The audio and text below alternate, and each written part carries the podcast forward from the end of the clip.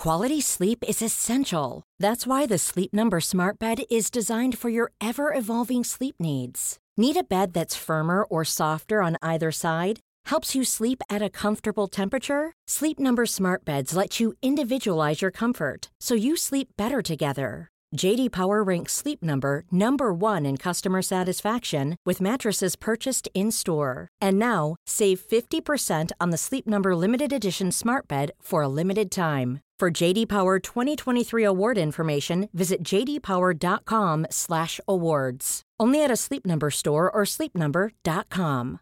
Hey, I'm Ryan Reynolds. At Mint Mobile, we like to do the opposite of what Big Wireless does. They charge you a lot, we charge you a little. So naturally, when they announced they'd be raising their prices due to inflation, we decided to deflate our prices due to not hating you. That's right. We're cutting the price of Mint Unlimited from $30 a month to just $15 a month. Give it a try at mintmobile.com slash switch. $45 upfront for three months plus taxes and fees. Promote for new customers for limited time. Unlimited more than 40 gigabytes per month. Slows. Full terms at mintmobile.com. This episode of Canadaland is brought to you by Douglas, a mattress that is trusted by more than 200,000 Canadians from coast to coast to coast. It's a great mattress at a very reasonable price point. Comes with a 20 year warranty and a great deal for our listeners. Douglas is giving you a free sleep bundle with each mattress purchase. Get the sheets, pillows, mattress, and pillow protectors free with your Douglas purchase today. Visit douglas.ca slash Canadaland to claim this offer. That is douglas.ca slash Canadaland. Hey, I need you to pay close attention to this message. It is not an ad. This is about Canadaland and this is about you. You need to know that the news crisis is about to get a lot worse. You've heard about the layoffs. We're about to have news closures, and it's very likely that we're going to be seeing the defunding of the CBC. Where are you going to get your information from? What can you do about this? You can support Canadaland. We need you to. And so for this month and this month only, you can become a Canadaland supporter and get everything our supporters get for just $2 a month. That is an almost 80% discount. The clock is ticking on this. It disappears at the end of the month, and then we will not offer it. We need your support. We need to keep news coverage alive in Canada. Go right now to canadaland.com slash join. And thank you.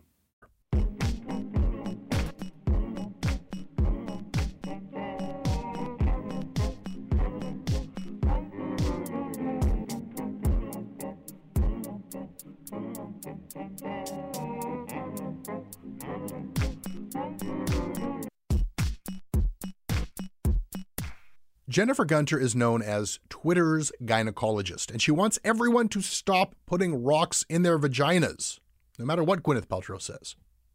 Dr. Gunter's battle against goop and the wellness industry made her famous, but that battle is kind of a shtick.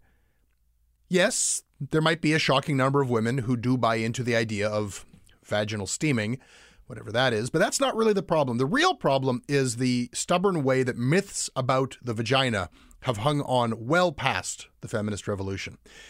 It's the way we talk about vaginas while refusing to even say the word. And doctors, celebrities, wellness gurus, and even journalists have all played their part in this misinformation.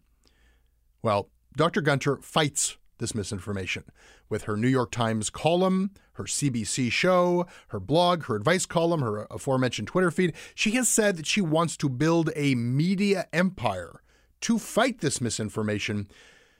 But the question remains can you outsell snake oil charlatans with sound medical information? To spare everybody from having to hear me say vagina many more times, Canadaland senior producer Kasia Mihailovic joins Dr. Jen Gunter in our studio in Toronto in a minute. Wait for it.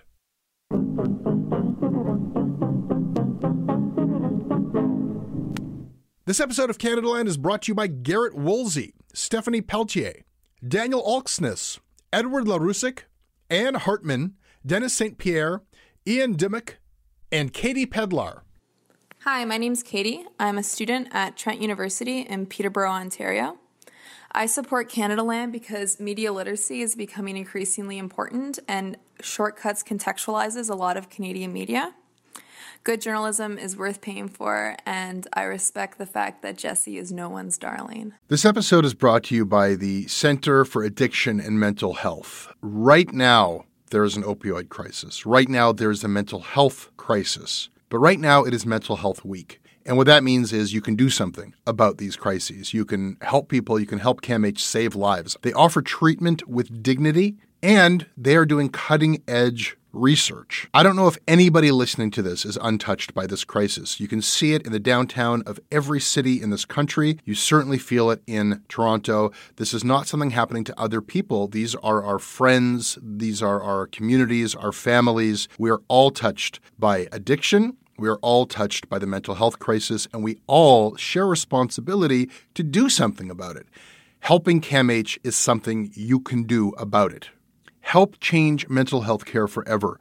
Your support will help CAMH build a future where nobody is left behind. Donate at camh.ca slash Canadaland to help them treat addiction and build hope. This episode is sponsored by BetterHelp. Uh, it's amazing the things that we tell ourselves to talk ourselves out of getting help. Anybody who's actually gotten help knows that the process of getting things off your chest, of taking your stressors, your problems, and just like not letting them be bottled up, working through just conveying them to somebody.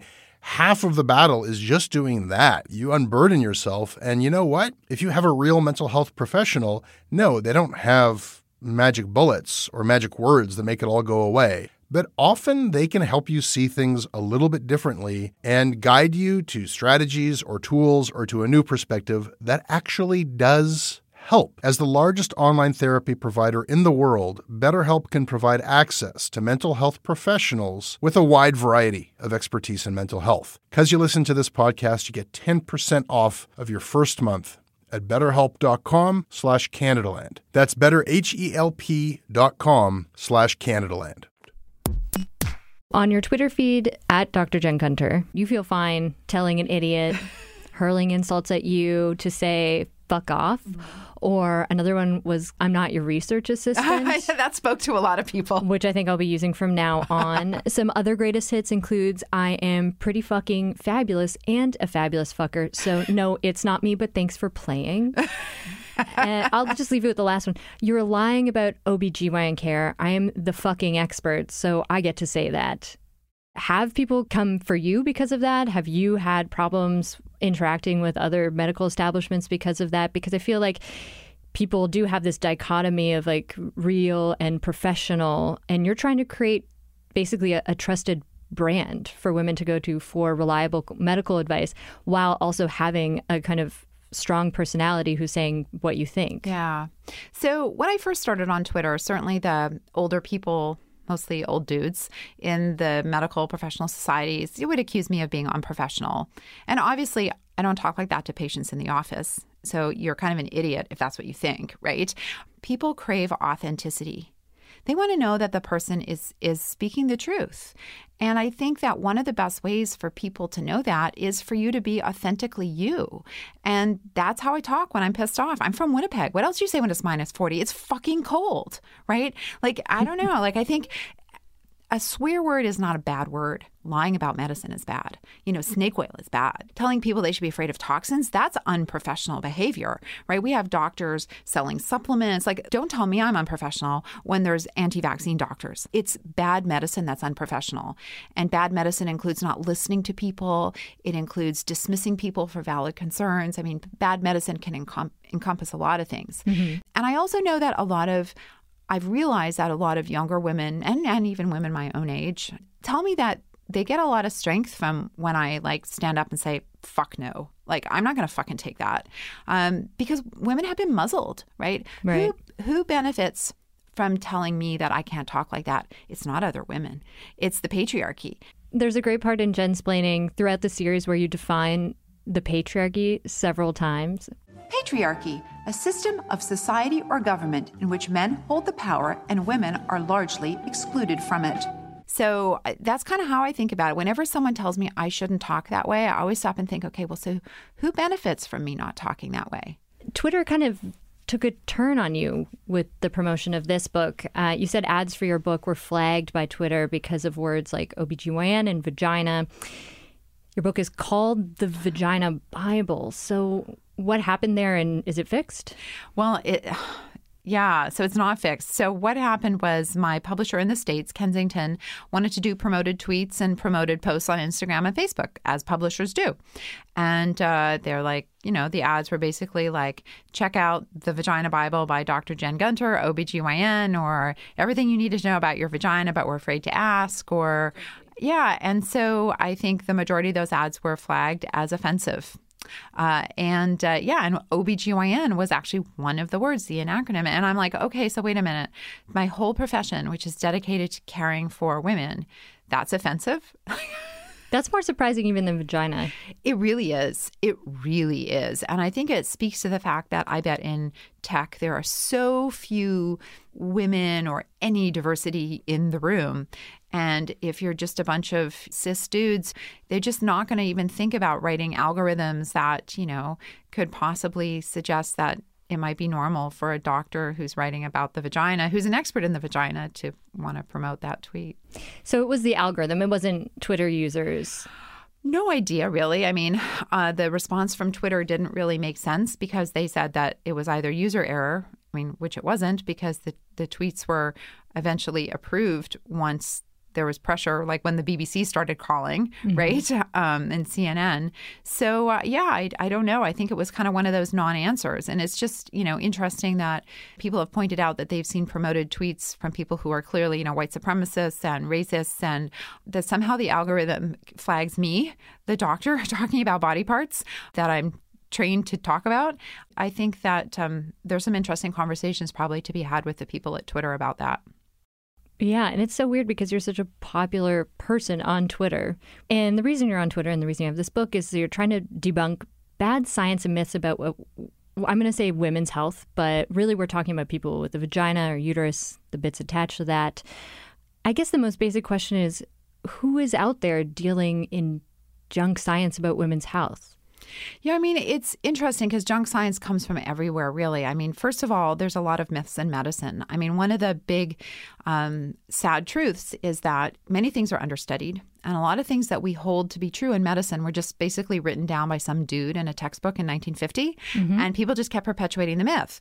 And because it was only dudes who were, um, you know, uh, you know, writing this stuff down, and none of them ever had the experience of, you know, I guess, you know, wearing the kind of underwear women wear. Um, you know, it's like that myth about, you know, white cotton underwear for um, to prevent a yeast infection.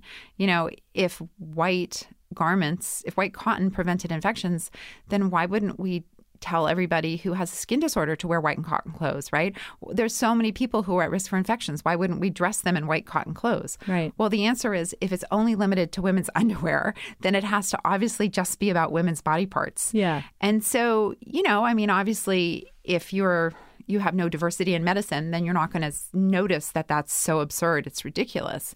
So I think that medicine can promote misinformation maybe unintentionally, but also many things in medicine are understudied and doctors often have have poor interactions with patients and so misinformation can come that way you know if you're disbelieved in the doctor's office and then you know we've had snake oil forever it's mm-hmm. not anything new i mean uh, so i think that we, we have these gaps in medicine that are very recognizable.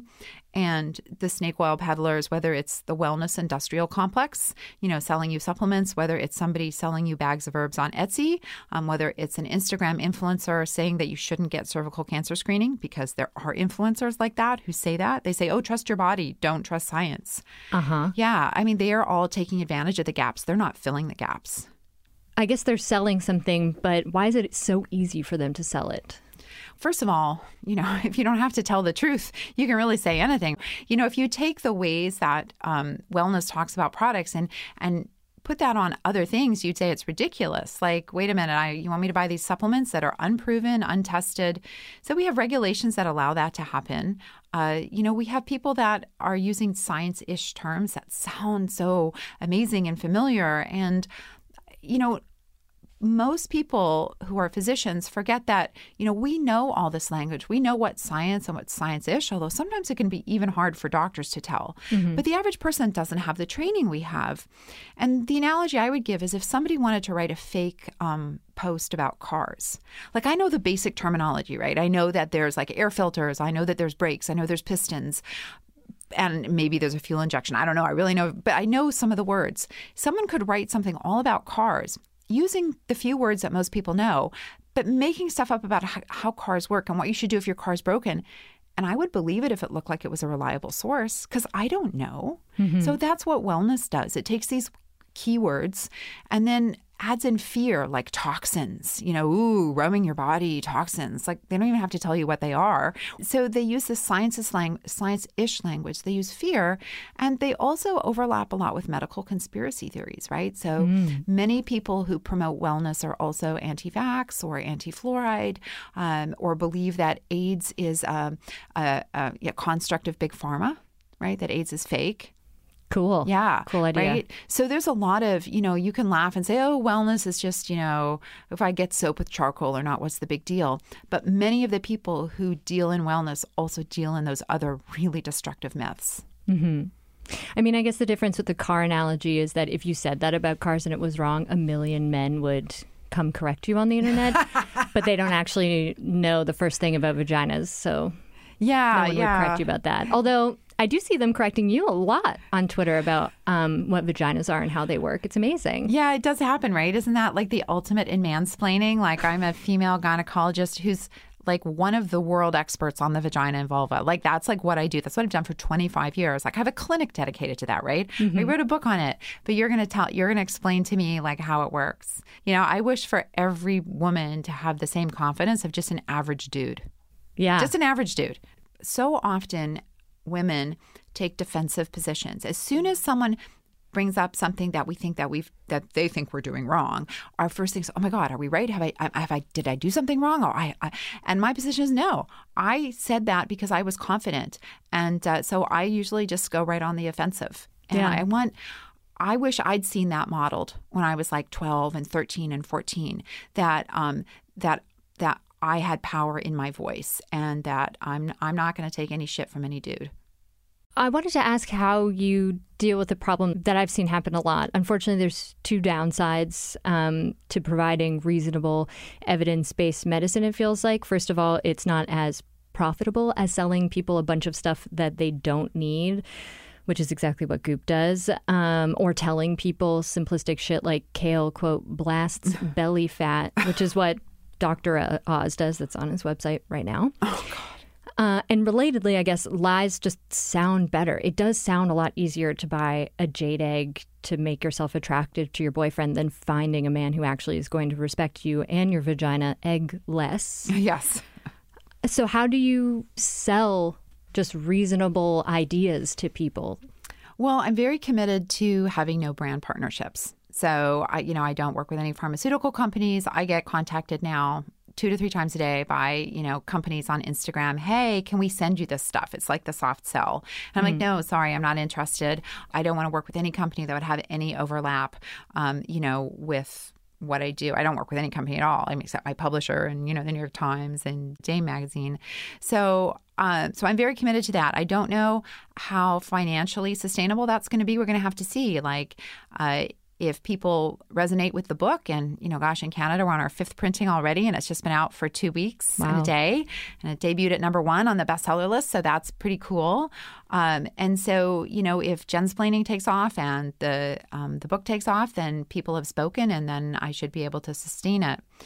Uh, if if selling information isn't enough, then I'll probably have to go back to, you know, seeing patients in the office on some kind of regular basis. But I'm fortunate enough. I understand I have the privilege that um, that I can sustain myself working three days a week at what I'm doing right now. Um, you know, I've been doing this for a long time, and so, um, you know, I so I love doing this, and so I might not be able to do it with the full capacity that I'm doing right now if I have to go back to work, but I'll still be doing it. I'll still be writing for the Times and I'll still be writing books. I might not be able to put out a TV show every year um, because that, that takes quite a bit of time. But I feel that it's my duty to speak up. And I feel it's the most important act of feminism is to give women accurate information about their bodies. Right. So you're saying you don't necessarily have to be as profitable as, you know, Dr. Oz has wanted to be. I I couldn't live with myself. I couldn't tell people to drink apple cider vinegar to get advertisers. I couldn't bring the next person on who's who wrote a book that has nothing to do with science, you know, busting belly fat or whatever. I I like I would choke on the first sentence. you know, if someone wants to offer me, you know, I couldn't do it for any, there's no amount of money. I couldn't do that. I would be embarrassed to tell my kids. Some of these snake oil salesmen, some of these charlatans have books that are hugely read. They have a lot of followers. Um, a lot of people read them. Have would you ever have any interest if you did have a podcast um, where you do have Jensplaining to have those people on to debate them or try to help debunk their science? No, I mean I think that's the same as having someone who's anti-vaccine on. You know, you elevate them by, by bringing them on, um, and uh, and so no. And I think that you know, obviously that's you know, they're making money off of that. And I don't think there's debate in that area. And I wouldn't want to elevate that person. I want to elevate the voices that people need to hear. You know, like um, on Jensplaining, I had um, Dr. Lori Brotto, who's an amazing sex therapist, on. You know, she has this amazing book, Better Sex Through Mindfulness. Like everybody should know about that book. If you're having libido problems, that's what you should get. You should read that.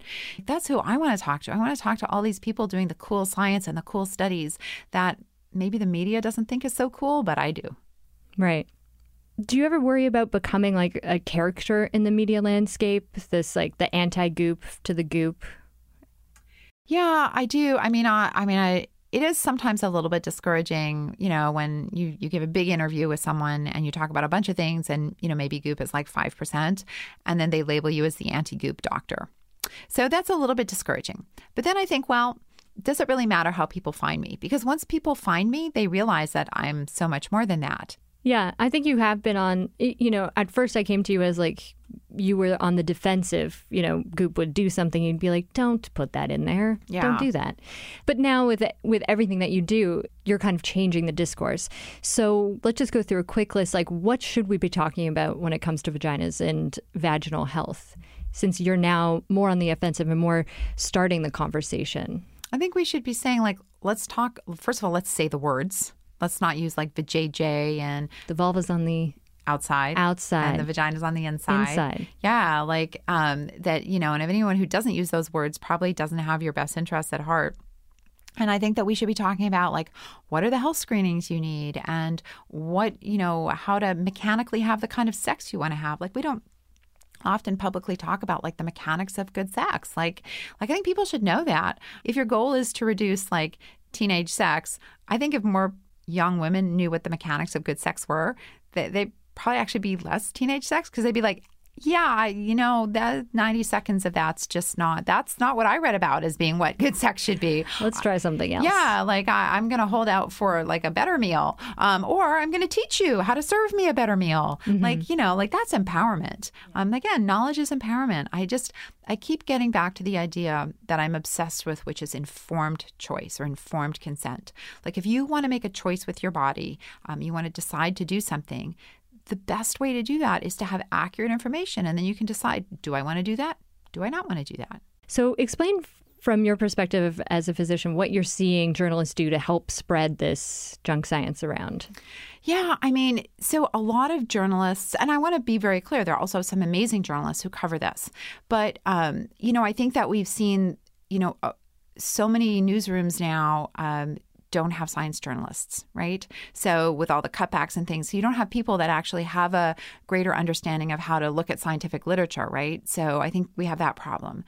And journalism is always looking for a story, and there aren't always stories there. And they're always looking for two sides, and there aren't always two sides. Mm. Like, the earth is round, there's no other side. Like, that's the way it is. Vaccines don't cause autism. It, I don't want to hear an interview from a parent who thinks it does. That's a false equivalence. Mm. And you know, we see this a lot like with, you know, oh, we talked to a woman who loves coffee enemas. I, I don't care that you talk to a woman who loves coffee enemas. They're, I, I'm an expert. They're not helpful. They're going to hurt you. No one recommends it.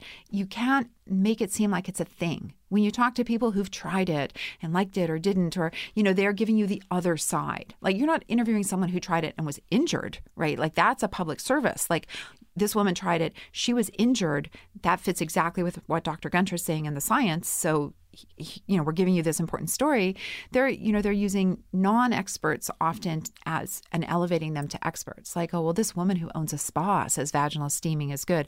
Okay well yeah i'm a board certified obgyn and i say it's bad. Like i i you know that's we a, shouldn't be waiting these right things the exactly And there's this phenomenon called the illusory truth effect. We all mistake repetition for accuracy. So, you know, if you see all these stories going around about, ooh, this mom is scared about vaccines and autism, or, oh, Gwyneth Paltrow tried vaginal steaming, and then People magazine pick it up, and Vanity Fair picks it up, and, you know, everybody picks it up, and it makes it on Entertainment Tonight, then that one small lie that was in the Goop newsletter is now everywhere. And then people start to believe it's a thing. We have that issue. And then the other issue we have with journalism is you can have a reporter write the most amazing, balanced, fantastic story, and there's a terrible headline. Hmm. Right. And so many people don't read beyond the headline. And by the time you get to the third paragraph, you're like, oh my gosh, this is like the best story ever. Someone's written on this. Why did you have that horrible first paragraph? Why did you have that like headline? So I think that, you know, there are all those issues that we have to look at as well. Are you thinking of an example? Well, I guess the most the the biggest one would be the uh, Toronto Star's Gardasil girls, where they you know had this big headline about the HPV vaccine, you know, killing and maiming these young women. None of it had been investigated properly, and it was on the front page of the Star, right? And it wasn't until you were on whatever the third page that you know you saw the counter evidence from you know the experts saying that that was not the case.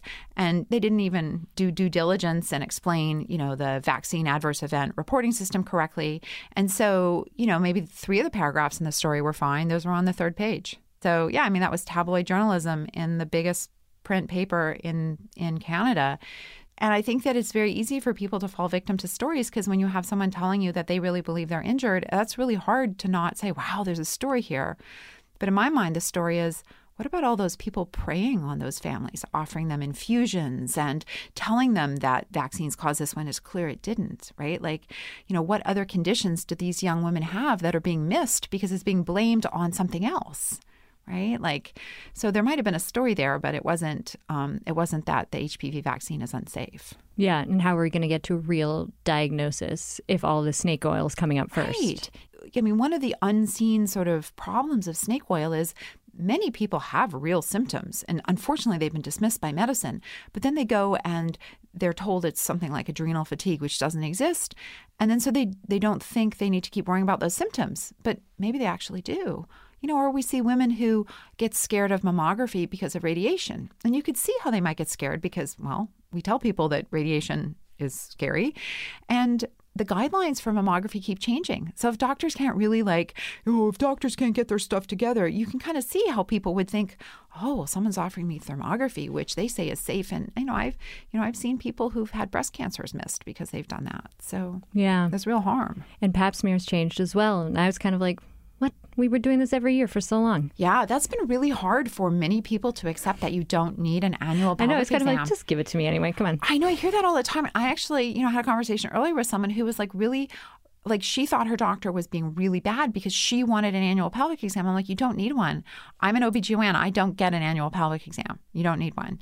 I mean, what you're pointing to is there there is a real loss of trust between the medical community and particularly women, particularly women of color, particularly women with disabilities, right? Mm-hmm. So as a whole, has the medical community come to terms with the historical treatment of women and the, the current treatment of women in medicine?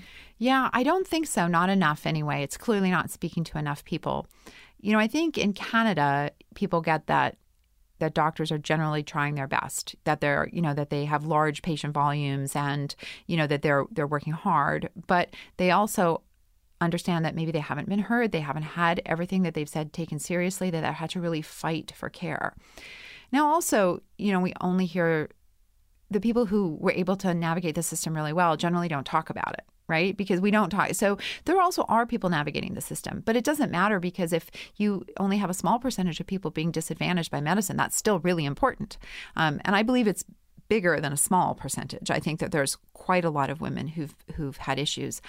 I think that um, medicine needs to take this more seriously. I think they need to figure out how to integrate um, this kind of training at the beginning and how to really strip away all the layers of the patriarchy, how we talk to people, how we um, expect them to follow our recommendations if we're not talking to them appropriately in ways that they can hear. I also think we have to do a better job in um, teaching doctors how to reach out to the public. Uh, you know, the health of the public is our concern. And I think we're seeing lots of young doctors being more vocal that way. But for example, in Ontario, uh, there are you know lots of doctors trying to be active on Twitter, trying to pass information along, and uh, we've seen anti-vaccine people file complaints with the College of Physicians and Surgeons of Ontario about their Twitter feeds. So at some point, we also have to say, you know what, doctors are also allowed to boy, talk about evidence based medicine. So, what happens is these anti vaccine people will see that this doctor might have sworn in a tweet and then they'll report them to the College of Physicians and Surgeons of Ontario. Is that against the Hippocratic Oath to swear in a tweet? It's not. But if CPSO is um, launches an investigation against you, that's really scary. Right. Right. So it's a chilling effect. Yeah, it's a chilling. And so, so how can we? So on one hand, we're saying doctors, you have to speak up more, but on the other hand, we have these groups that are able to wield power and and and and muzzle doctors for not saying anything bad. Like I've seen some of the Twitter feeds of of these doctors that were reported and. I'm like a hundred times more like you know, uh, you know, out there, right? And here they are, just trying to step their toes in the water and getting their hands slapped. The book has a really different feel from other things that you do, like on your Twitter or the New York Times, which just has a lot more personal anecdotes in it. But can you tell me more why you led with the science more than have it be kind of acting as a memoir for you? Yeah, I really wanted women to have a textbook. Like, I really, that is exactly what I wanted. I wanted something that they would have on their shelves that they would pull off and they'd say, oh my God, my, some dude just said my labia look gross. What? Let me see what Gunter says about. Wait, half of the labia. She half, says, "Dump him." Yeah, I know, right? Yeah, dump that motherfucker. Um, actually, he, he shouldn't even get to be called a motherfucker. He doesn't. You know, he's just a. Fucker. Mothers are good. Yeah, mothers are good, right? um, I know, right? So I think that. Um, yeah, I think that I wanted her, you know, her to be able to say, "Wait a minute, half of women are built this way you're a fucking asshole. Like, wait a minute. Like, don't weaponize my body. My God, he's gorgeous. Um, or, oh, I see this apple cider vinegar cleanse. What does Gunter say about that? Um, and so I was hoping that women might sit down and kind of read sort of about the first half as sort of like, whoa, I didn't know that. Whoa, I didn't know that. And maybe like the last little bit with all the old wives' tales and how to communicate with your doctor. And then the chapters that are more like disease or symptom specific, I thought Right. they'd probably come to those as they needed them. Um, or they might be interested enough to read through, depending, because many women have had those symptoms bleeding after sex or itch or discharge. And um, and yeah, I really I really just wanted them to have a reference manual, and uh, so I wanted there to be a lot of science in it, but I also wanted it to be fun because otherwise, you know, you're like. Oh, what, what did I read? You know, you've got drool on the paper, and you're like, oh, Right. God, that's so boring. How am I going to read that? So, yeah, so I wanted it to be fun and accessible and kind of chatty. Like, you know, envision your, um, you know, we're sailing to Europe together, and we're going to sit on the, the the deck and drink, you know, drink cocktails and talk vaginas all the way. Yeah. Um, and since I have you trapped in my studio, I wanted to ask you on behalf on behalf of myself and my many friends who have felt dismissed at other times by doctors when they present with like pain or something tricky to do with their reproductive organs. Um, what can we say to try and get a better outcome for whatever doctor you end up seeing? Because you don't always have you have a choice, but you you know Yeah. take whoever is there when it comes down Right. to it. You talk about this in your book a little. You even tell a story in your book where you had trouble describing symptoms accurately. Right. I know, and I'm like the expert, right? Yeah, what You know. happened there? Yeah, no, I had, uh, I, I had, I woke up with like a horrible pain on on my left side of my vulva, and I was like, oh my god, this has to be an abscess. That's the only thing that could cause this amount of pain. And I, I actually got myself sugared for the book, so I could sort of describe, you know, I know the difference between sugaring and waxing, um, and uh, and then I thought, oh my god, that's the side I got sugared on. Oh my god, I'm gonna like die from a necrotizing infection from sugaring. Of it's gonna course, be the in- normal conclusion. yeah. Exactly right. So doctors get panicked too when things happen. I mean, I could just see my New York Times obituary. You know, like. Like Died of died vagina. of you know, you know, died of an infection right before the book came out from sugar. Like, can you just imagine? Like, like that was those were my headlines. I was like, oh, my poor children, their whole life, they're going to be like their mother died from a genital you really injury. went there. I really went there. Um, so I understand how people go there. So I, you know, I go to my best friend who's my partner at work who's also a gynecologist and I'm like I have an abscess and she sits down and she looks she says no you don't and I we got we have a vulva selfie stick so I get out the selfie stick so I can look at my vulva whole thing's beet red I have an allergic reaction clearly um, oh wait a minute Nobody told my brain that's supposed to itch. Why does it hurt just on one side? I don't know. Sometimes your wiring is just fucked up. And uh, and then I'm like, oh, once of course the panic of me dying from an abscess had gone, I realized, wait a minute, I got different laundry detergent four days ago. Hmm, I wonder if that's why I have an itchy rash. And of course, once she told me that what it was, I started feeling itchy. Because you know, we just our your brain can can rewrite pathways. So pain is really complex. I think that's a really important thing for people to understand. That's why I hope the book gives people language. So if they're seeing a doctor and they're feeling dismissed, they might be able to describe the symptoms better. But also, too, I think it can be really empowering to have facts. Like a few years ago, uh, I wrote a blog post about why it's totally fine to get an IUD if you've never been pregnant. And even though 20% of OBGYNs don't know that, right? So there's lots of people who are sent away from the doctor saying they can't have an IUD because they've never been pregnant. Wait, sorry, why? Because What we do they used say? we used to think that it increased the risk of infertility. It doesn't. That myth was disproven 20 years ago. This isn't like a recent thing. So, but anyway, the myth was disproven. It, there's no link between IUDs and infertility. So, but here are 20% or so, maybe it's 17% of doctors thinking that it does. So, this woman had been reading my blog and had become really empowered. And she went to her doctor, and I think she was seeing an older man. So, she was thinking, ah, I wonder, you know, just chances are he might be more likely to be in that 20%. She took out a printed copy of my blog. And when he told her she couldn't have the IUD, she slammed it down on the table and she said, Dr. Jen Gunter says I can have an IUD. And she got it. Oh my gosh, she printed it out knowing she was going to have to like bring the proof. Yeah. So, and so I envision like women taking the book to the doctor's office and saying, wait a minute. You just dismissed my pain with sex. And look at here, Dr. Jen Gunter says there's like eight things that can cause pain with sex. How have you worked through all these eight things? Right. you know and maybe that'll trigger the doctor to be like oh my god i didn't know gonna run out read my book and great then maybe they'll be able to offer that or maybe that doctor's going to be a douche and they'll be like well i'm not going to work you up for that and at least the patient will know you know what i'm getting bad care Oh, it's so sad that we do need to come armed. What's the most common misconception about vaginas that kind of freaks you out the most? well i would say the one that bothers me the most is the myth that it's dirty and that it needs to be cleaned and prepped for men because that's really kind of like again a core tenet of the patriarchy. And so many other myths come from there. Another one that bothers me immensely is the idea that women who have sex with multiple men, their vaginas are going to stretch out. And I mean, so that's again very offensive from a, you know, just a patriarchal oppressive standpoint. But if you think about it, so you're saying the vagina is going to stretch and become useless like a rubber band. Okay, well then what about a penis? Every time you have an erection, you're stretching it and then it's going flaccid again. Aren't you going to like run out of erections? all of these myths come at women. So I think that one about the vagina getting stretched out or getting used is really offensive to me. Yeah. I love when you say and write the vagina is a self cleaning oven. I mean, I don't really know what a self cleaning oven is, but Oh, they're the greatest inventions in the whole world. I have a self cleaning oven, both my vagina and my oven in my house. so you you flip a switch, and the oven gets up to like seven or eight hundred degrees, and all the grime that's on there gets cremated into like ash and falls off. Wow. So this is kind of analogous to how the vagina works. Exactly. Your vagina just constantly is making discharge that um, is like the coolest thing when people are grossed out by discharge. I'm like, man, discharge is so cool. So um, your vagina has evolved so the top layers of cells shed about every four hours and they hang around in the discharge for a while until they come out.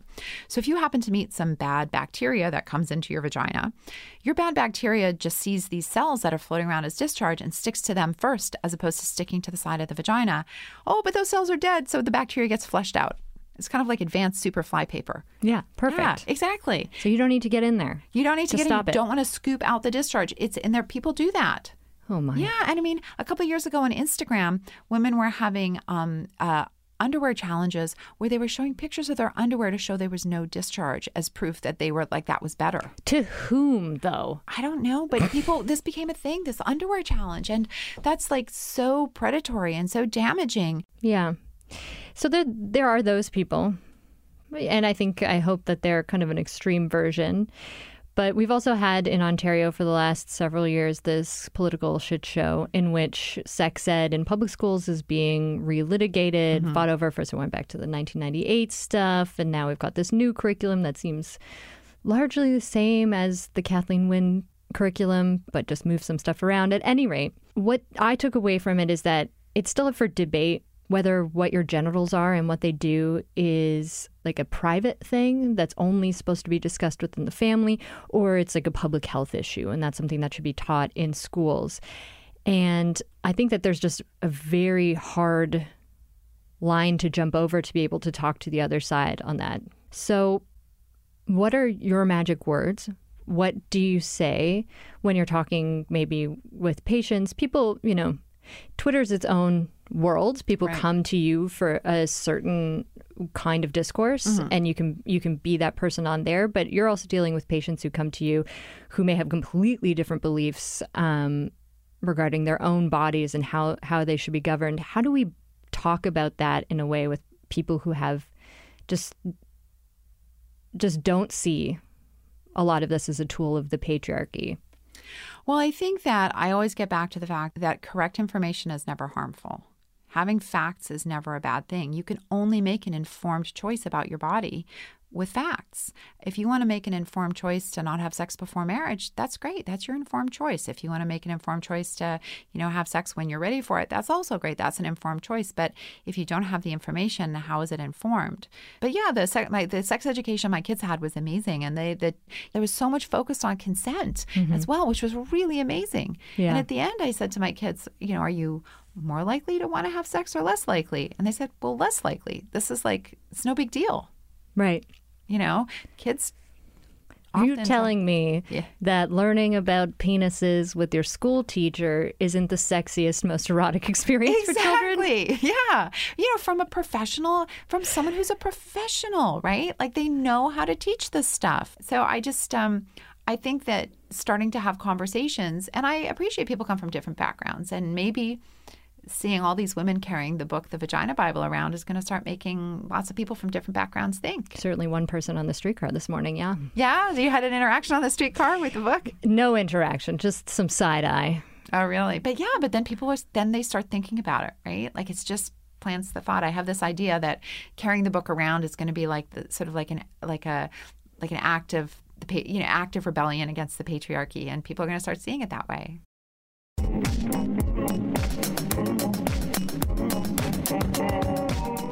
That is your Canadaland episode. If you liked it, there are things you can do. You can rate it, you can tell a friend about it, you can email me at jesse at CanadaLandShow.com, you can email Kasia at K-A-S-I-A at CanadaLandShow.com, and we will read what you send us.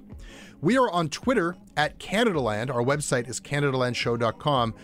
This week on the website, Arshy Mann and Jordan Cornish are launching the next season of Commons. They are looking at the powerful families of Canada. We do not examine these families nearly enough. I'm talking about the Desmarais, the Rizzutos, the Fords, the Stronachs. We need podcasts about these families. Well, the new season of Commons is called Dynasties, and it tells these shocking stories. Go subscribe to this podcast.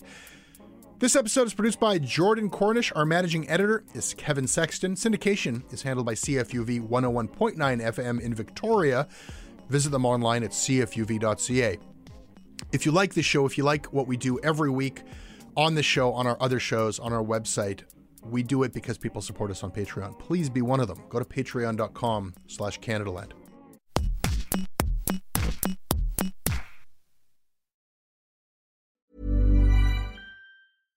Hi, I'm Daniel, founder of Pretty Litter. Cats and cat owners deserve better than any old fashioned litter. That's why I teamed up with scientists and veterinarians to create Pretty Litter. Its innovative crystal formula has superior odor control and weighs up to 80% less than clay litter. Pretty Litter even monitors health by changing colors to help detect early signs of potential illness. It's the world's smartest kitty litter. Go to prettylitter.com and use code ACAST for 20% off your first order and a free cat toy. Terms and conditions apply. See site for details. Hey, it's Paige DeSorbo from Giggly Squad. High quality fashion without the price tag. Say hello to Quince. I'm snagging high-end essentials like cozy cashmere sweaters, sleek leather jackets, fine jewelry, and so much more. With Quince being 50 to 80% less than similar brands. And they partner with factories that prioritize safe, ethical, and responsible manufacturing. I love that. Luxury quality within reach. Go to quince.com slash style to get free shipping and 365 day returns on your next order. Quince.com slash style.